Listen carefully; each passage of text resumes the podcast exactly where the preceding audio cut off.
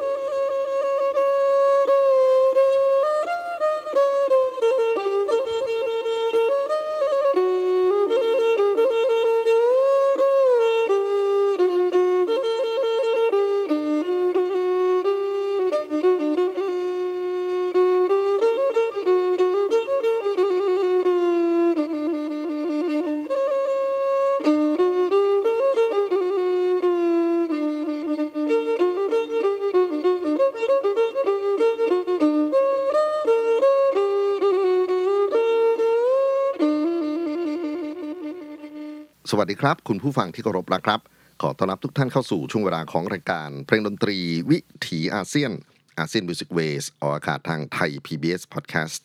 w w w t h a i PBS Podcast com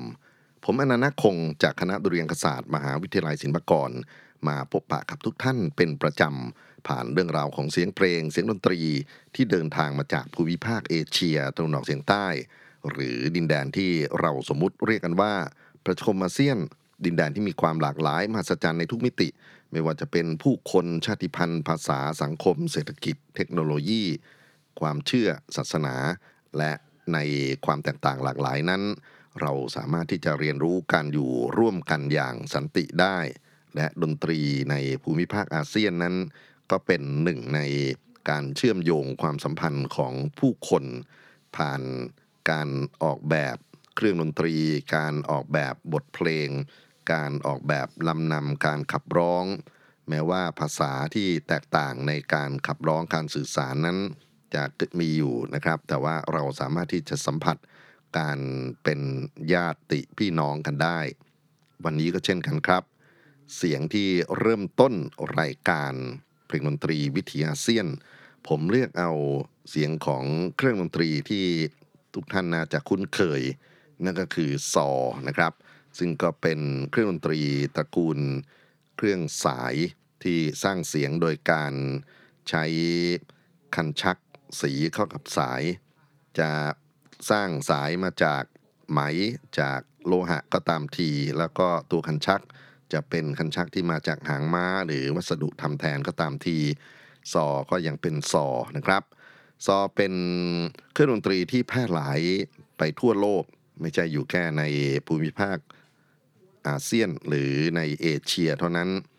ถ้าเกิดว่าเราเอ่ยคำว่าไวโอลินก็คงจะคุ้นเคยกันดีนะครับสำหรับเครื่องดนตรีสำคัญในทวีปยุโรป แล้วก็แพร่หลายไปในอเมริกาและในที่อื่นๆ ถ้าเกิดว่าเราพูดถึงเออร์หู ซึ่งเป็นเครือญาติกันกับซอด้วงซออู้ของไทยหรือซอในภูมิภาคอื่นๆนะครับเออร์หูนั้นก็แพร่หลายอยู่ในจีน แล้วก็ใกล้ๆจีนก็มีซอหัวม้านะครับ ซึ่งเพื่อนบ้านมองโกเลียเขาใช้เป็น signature ของเขา ในอินเดียก็มีเครื่องดนตรีที่เป็นเครื่องซอเนี่ยนะครับแต่รูปร่างหน้าตาคล้ายๆ กันกับพินซีต้านะครับเขาเรียกกันว่าซารังกี้นะครับเป็นซอที่มี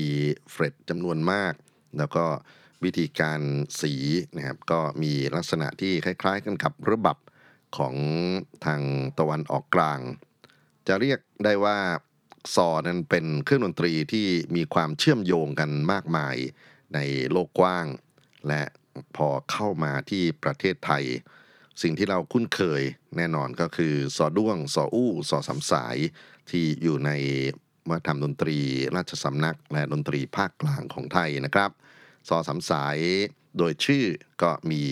3 สายนะครับส่วนซอด้วงซออู้มี 2 สาย คันชักนั้นจะอยู่ระหว่างกลางของสายซอนะครับมีซอที่เรานำมาเริ่มต้นรายการวันนี้เดินทางมาจากลุ่มแม่น้ำโขง เราเรียกชื่อกันง่ายๆว่าซออีสานนะครับ ซึ่งจริงๆแล้วก็มีซอที่คล้ายคลึงกัน อยู่ทั้งในฝั่งของประเทศลาวประเทศกัมพูชา ซึ่งฝั่งของลาวก็เรียกว่าซอเหมือนกันนะครับ แต่ว่าอาจจะเรียกว่าซอโอซออี้นะครับส่วนกัมพูชานั้นเรียกว่าโตรโตรกับซอก็เป็นเครือญาติในทางนิรุกติศาสตร์ทางภาษานะครับ เช่นเดียวกันกับคำว่าสล้อที่อยู่ในฝั่งของล้านนา ผมนำเอาเรื่องราวของความสัมพันธ์ของเสียงซอ มาเล่าให้ท่านฟัง พร้อมทั้งอยากจะพูดถึงปรากฏการณ์ของเสียงซออีสาน ที่ทำให้เกิดความทรงจำใหม่ ในอุตสาหกรรมของการบันทึกเสียงหมอลำและลูกทุ่งอีสาน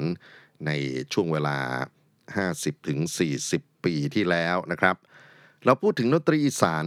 คนมักจะคิดถึงแคน คิดถึงโปงลาง คิดถึงพิน คิดถึงโหวดใช่ไหมครับ แต่ว่าเรื่องของซอนั้น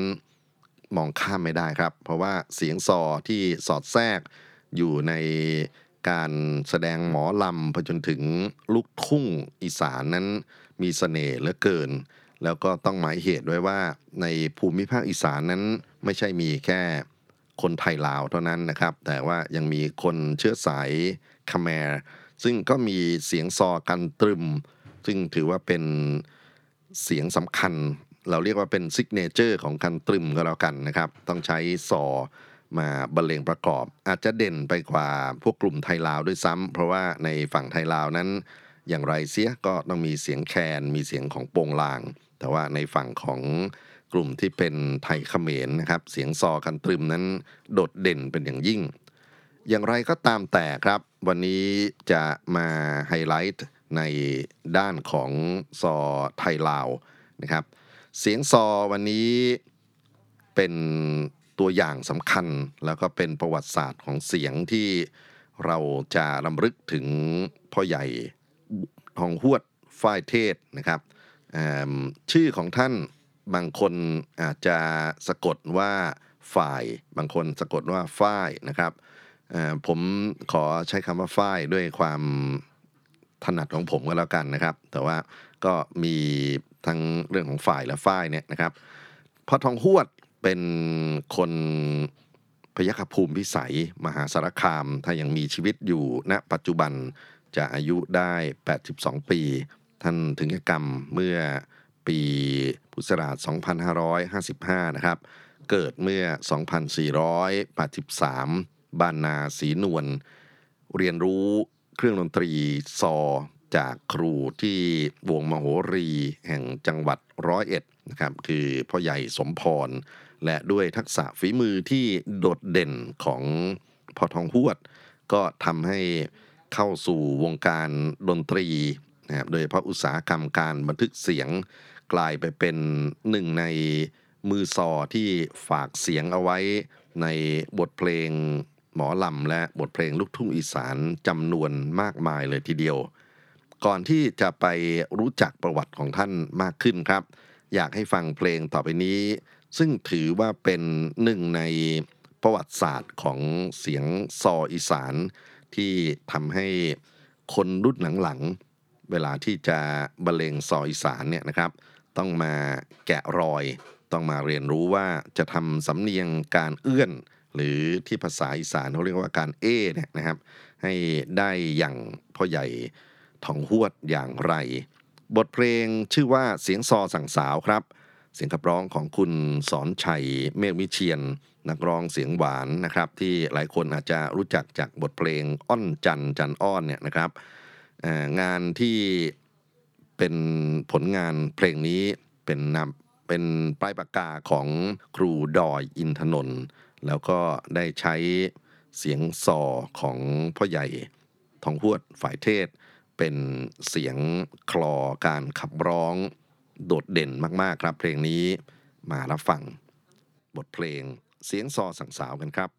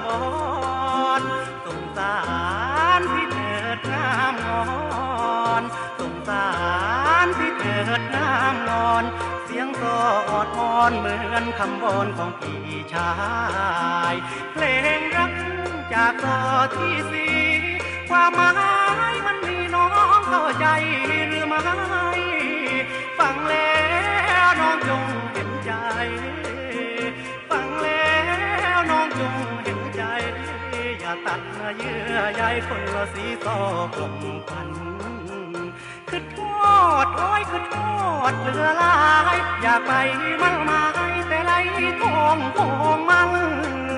จึงฝากเพียงเพียงคอแววหวานท่วงทำนองละคล้ายเพลงโอนจันทร์โอ้แม่จอมพันอย่าลืมเสียงโซสอนชัย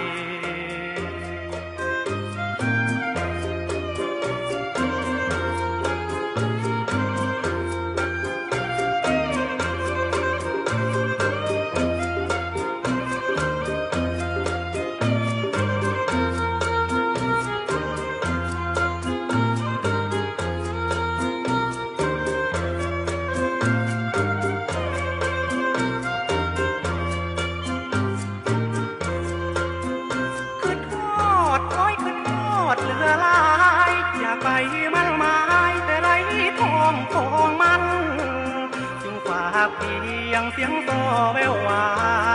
นเพื่องทำนองหลากหลายเพลงคนจันทร์โอ้แม่จอมพันอย่าลืมเสียงโซสอนชัยโอ้แม่จอมพันอย่าลืมเสียงโซสอน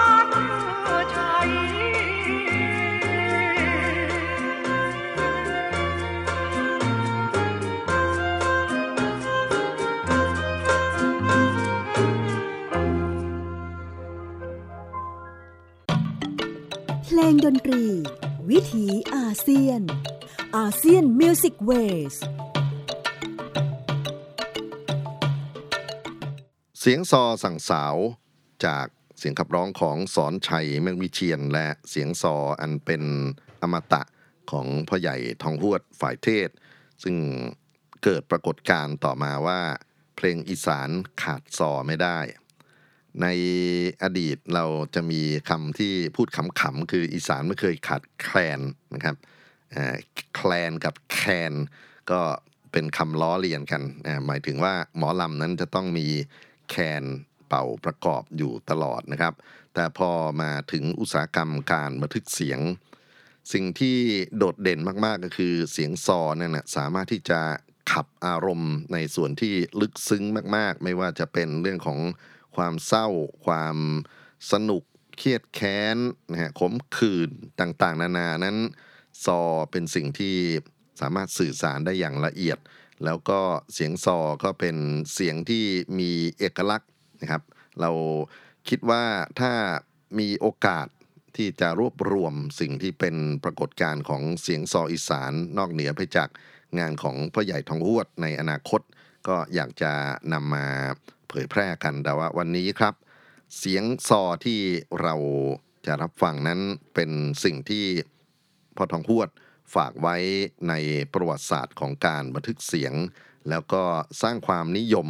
ให้กับวงการดนตรีอีสาน จนกระทั่งมีการสร้างซอขึ้นมามากมายนะครับ แล้วก็การประดิษฐ์ซอนอกจากที่จะเป็นลักษณะของอะคูสติกนะครับก็มีการคิดค้นวงจร ที่เป็นอิเล็กทรอนิกส์ สามารถที่จะใส่ไฟฟ้า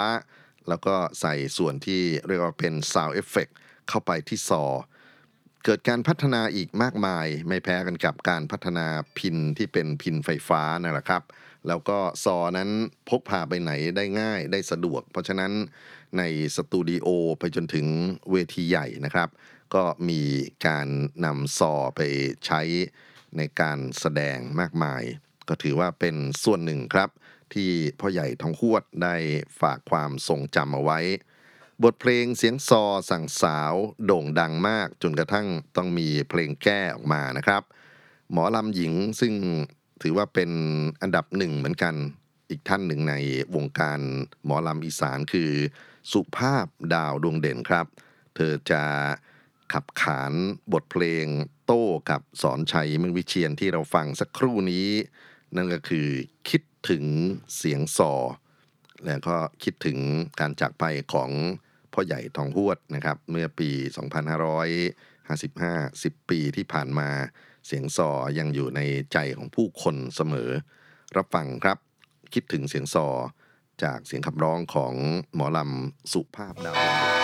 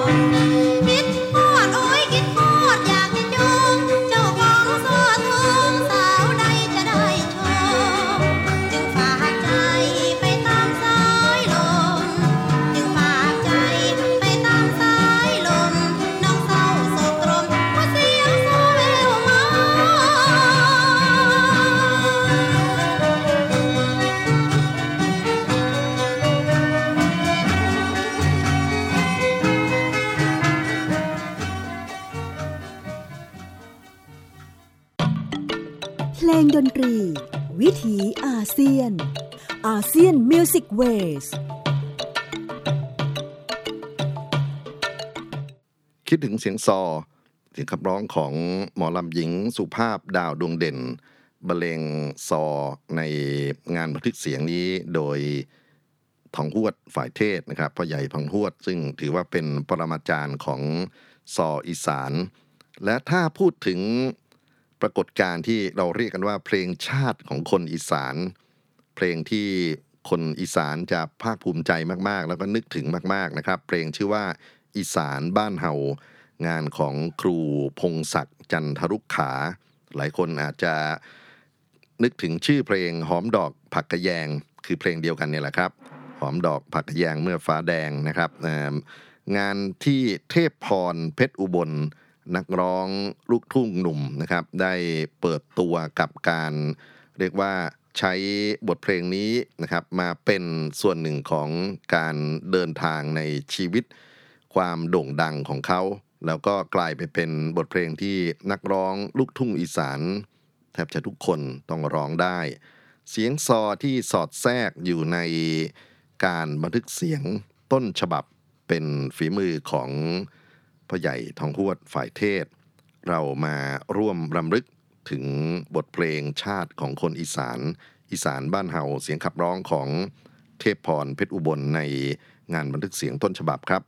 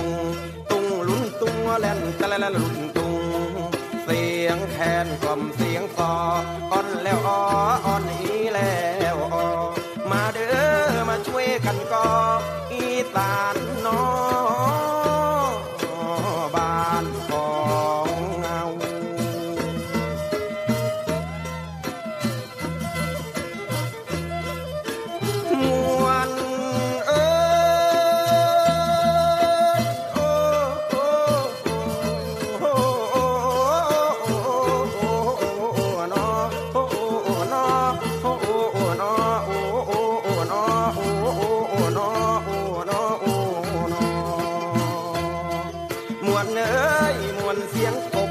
ร้องอบอบกล่อมลำนาวผักเม็ดผักกระดาวผักกระโดน และผักอีหินธรรมชาติแห่งบ้านนาฝนตกมามีของกิน ฝนแรงแห่งแผ่นดินห้วยบึง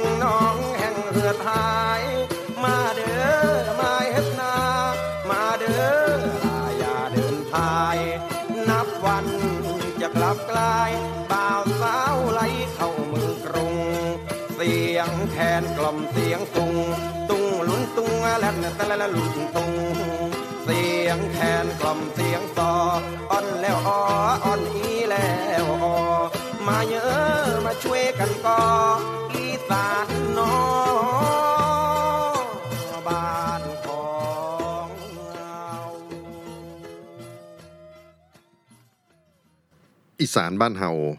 ผลงานของศิลปินแห่งชาติ ครูพงศักดิ์จันทรุกขาขับร้องโดยเทพพรเพชรอุบล เสียงซอที่มาร่วมสร้างประวัติศาสตร์เพลงชาติอีสาน นั่นก็คือฝีมือของพ่อใหญ่ทองหวดฝ่ายเทศ ซึ่งวันนี้เพลงดนตรีวิถีอาเซียนครับ เรานำผลงานของท่านรวมไปถึงความมหัศจรรย์ของเสียงซอพื้นบ้านอีสานมากล่าวถึงกัน เรื่องของงานบันทึกเสียงที่อยู่ในโลกของ pop culture ที่มีซออีสาน เข้ามามีส่วนร่วมนะครับ แล้วก็สร้างความทรงจำให้กับสังคม ยังมีอีกสองสามเพลง ซึ่งผมอยากจะนำมากล่าวถึง แล้วก็เป็นบทเพลงที่นึกไปถึงว่ามีการออกแบบเรื่องของดนตรีเรียบเรียงเนี่ยนะครับที่มีเสน่ห์มากๆ เพลงต่อไปนี้ครับ คนจะจดจำเนื้อร้องขึ้นต้นของเพลงว่า น้องเป็นสาวขอนแก่น ยังบอกเคยมีแฟนบ้านอยู่แดนอีสาน บทเพลงสาวอีสานรอรักนะครับ ผลงานของคุณสุมทุมไผ่ริมบึง ซึ่งได้นำเพลงนี้มาบันทึกเสียงกับนักร้องสาวในเวลานั้นคือออนอุมาสิงห์สิริ ดังมากๆครับท่านผู้ฟังไปตรงไหนก็จะได้ยินเพลงนี้นะครับ แล้วก็ถูกเอามา cover โดยนักร้องในภาคอื่นๆ รวมไปถึงวงดนตรีที่เป็นตั้งแต่แตรวงปีพาดนะครับ แล้วก็อีกหลาย ๆ เครื่องดนตรี ก็จะเล่นบทเพลงสาวอีสานรอรักกันได้มากมาย การบันทึกเสียงต้นฉบับนั้นใช้ซอของ พ่อใหญ่ทองพวดฝ่ายเทศนะครับ มาสีเคล้าคลอไปกับเสียงขับร้องของออนอุมาสิงห์สิริ แต่สิ่งที่น่าประทับใจมากขึ้น ถ้าสังเกตกันให้ดีก็คือ เสียงกีตาร์นะครับที่เข้ามาในการเล่นสอดแทรกแล้วก็ในลูกโซโล่นั้นเป็นกีตาร์ที่มีเอฟเฟกต์ wah wah นะครับก็แน่นอนว่าคงได้อิทธิพลของดนตรีร็อกในช่วงที่ Jimi Hendrix เขาโด่งดัง แล้วก็กลายมาเป็น signature หนึ่งของบทเพลงสาวอีสานรอรัก ไม่ว่าจะเอามา reproduction ทำซ้ำผลิตใหม่ในช่วงเวลาไหน ๆ ก็ตามเสียงกีตาร์นี้ยังคงเป็นเอกลักษณ์กันอยู่ เสียงซออาจจะเปลี่ยนแปลงไปเป็นเสียงอิเล็กโทนเปลี่ยนแปลงไปเป็นเสียงแซกโซโฟนนะครับ แต่ว่าเราจะมาย้อนความทรงจำ กับการบันทึกเสียง originalของสาวอีสานรอรัก ที่มีพ่อใหญ่ทองหวดฝ่ายเทศ เป็นส่วนหนึ่งของความสำเร็จของบทเพลงนี้รับฟังกันครับ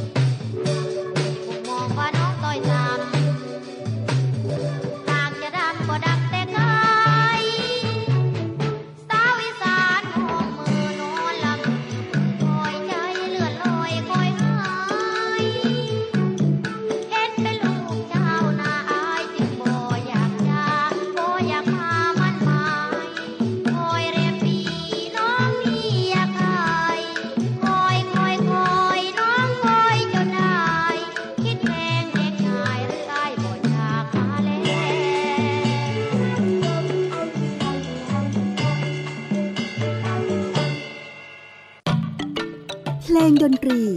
วิถีอาเซียน ASEAN Music Wave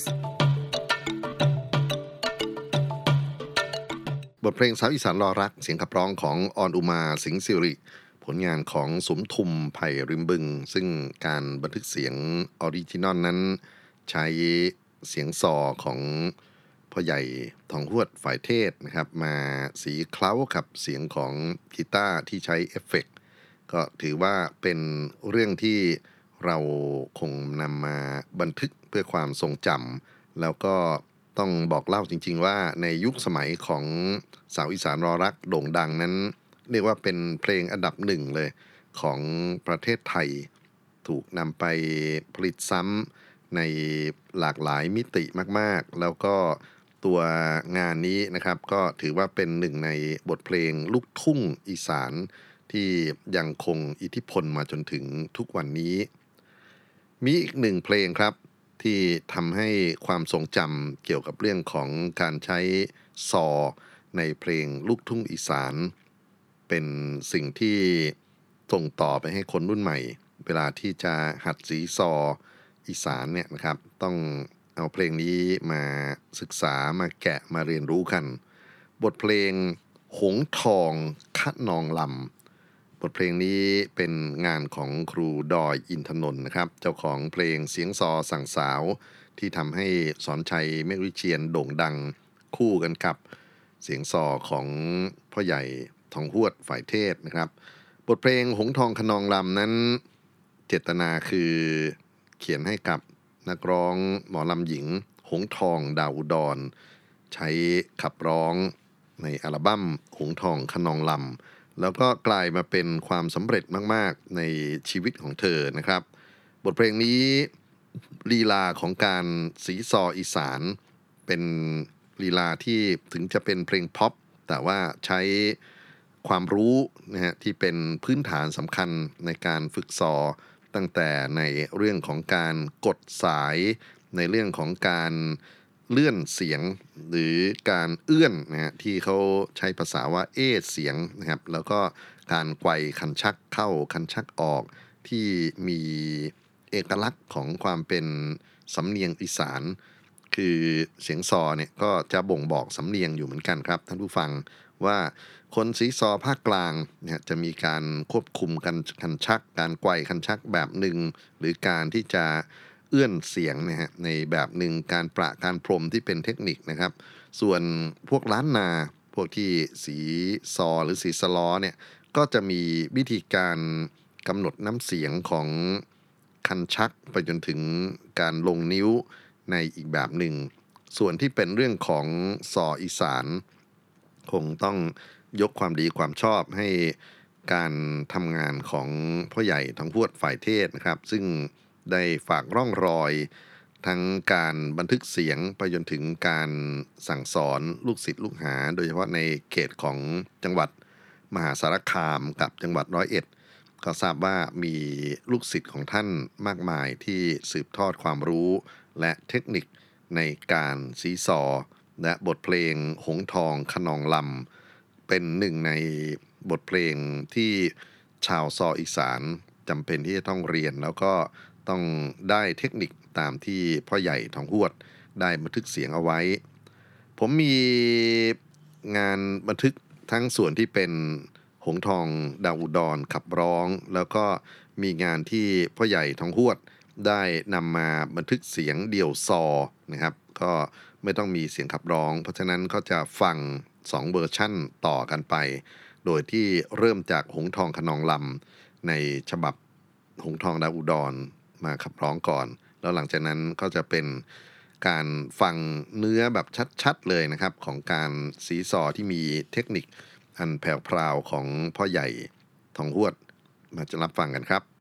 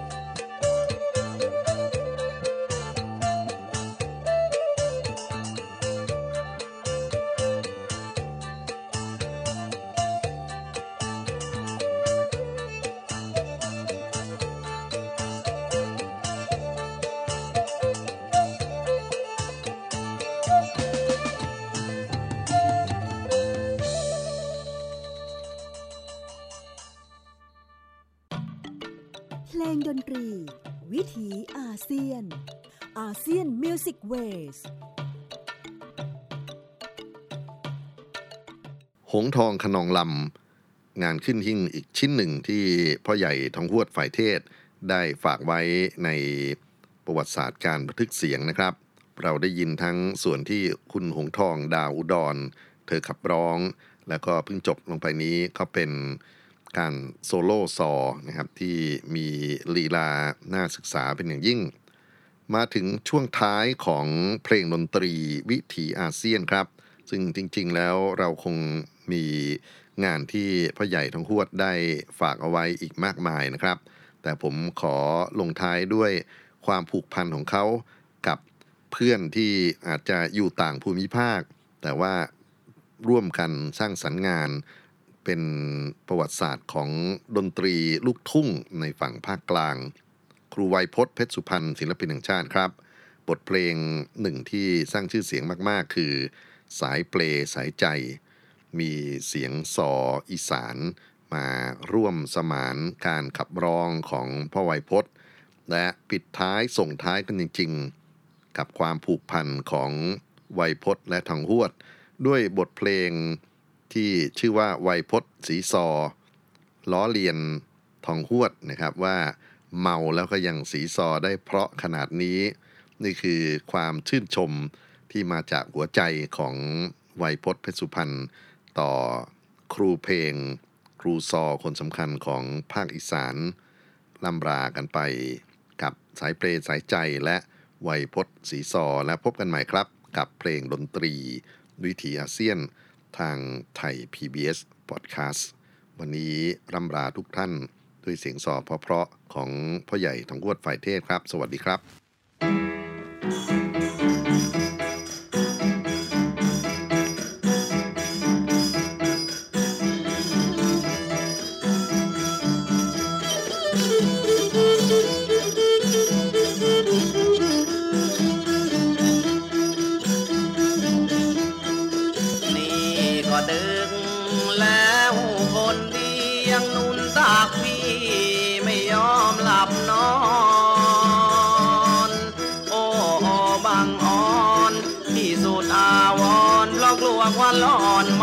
ไ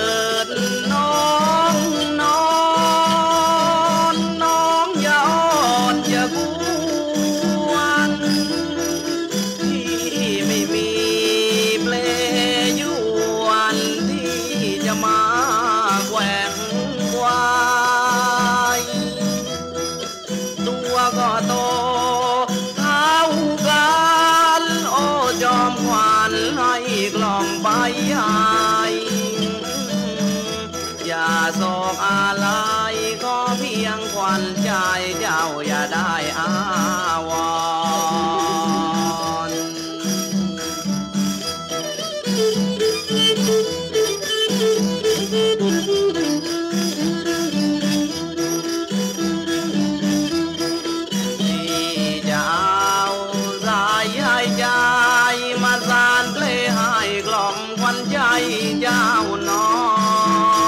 น สวดมนต์ให้พร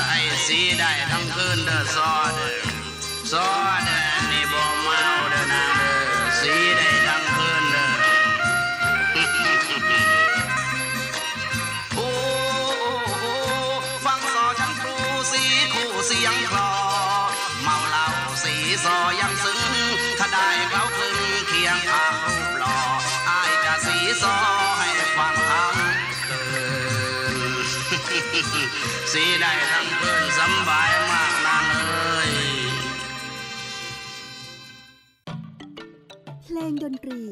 วิถีอาเซียน อาเซียนมิวสิกเวส